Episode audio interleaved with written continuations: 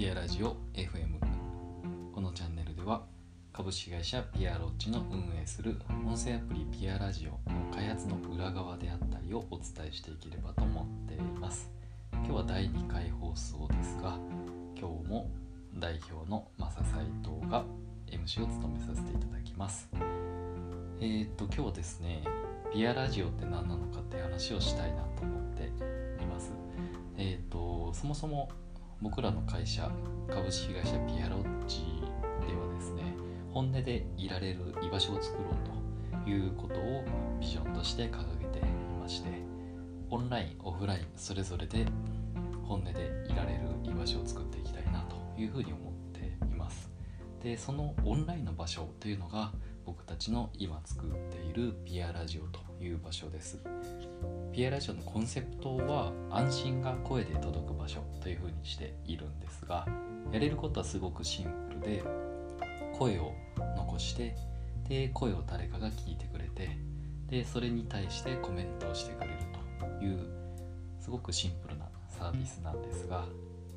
特徴的な部分は主に3つありまして1つ目が安心感のあるコミュニティです。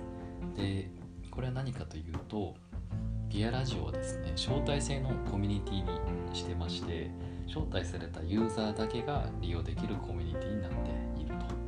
と。で通常の SNS だったり音声メディアなんかだと誰でも使えるサービスになってしまっているのでコミュニティの安全性がなかなか保ちづらくなっていると。そうではなくて優しいユーザーが本音でいられる居場所っていう風な思いに共感してくれて集まってくれてそういったユーザーが招待してくれるユーザーがどんどん増えていくというコミュニティの広がり方をすることで安心感のある優しいコミュニティ作りができるんじゃないか。それによって本音で発信をしやすくなるんじゃないかということを思っています。で2つ目の特徴の部分が「いいね」とかフォローを目的としない本音が聞ける場所っていうふうに言ってまして、えー、これはですね Twitter だったり、えー、インスタだったりとかっていいね数を増やすためとかフォローフォロワー増やすためとかえっ、と YouTube とかもそうですよね、え、どうしても自分の本音の発信というよりはいかに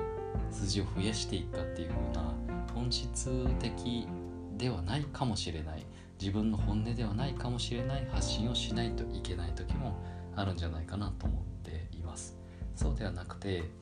自分の本当の本音を発信できるようにするためにいいねの数コメントの数お互いのフォロワーの数なんかが見ることができないと。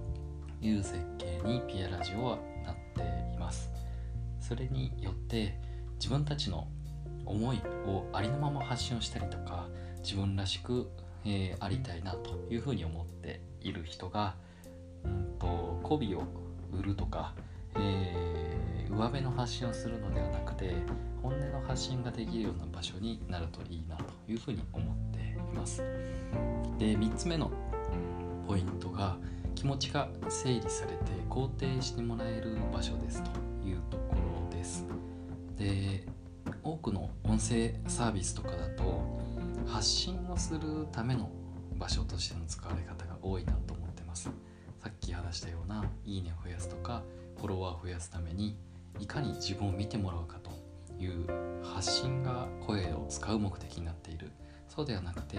内省的な自分の気持ちとか本当に思っていることを声に出して整理をする場所。例えば日記みたいな感じで自分の思いを声に出して頭の中を整理をしていく。そこに対して単に日記的に声を残すだけではなくてピアラジオのコンセプトに共感してくれてる方がそれを聞いてくれて優しいリアクションをしてくれたりするという場所。これがピアラジオです。さっき話したような3つですね。安心感のあるコミュニティいいねやフォローを目的として本音が聞ける場所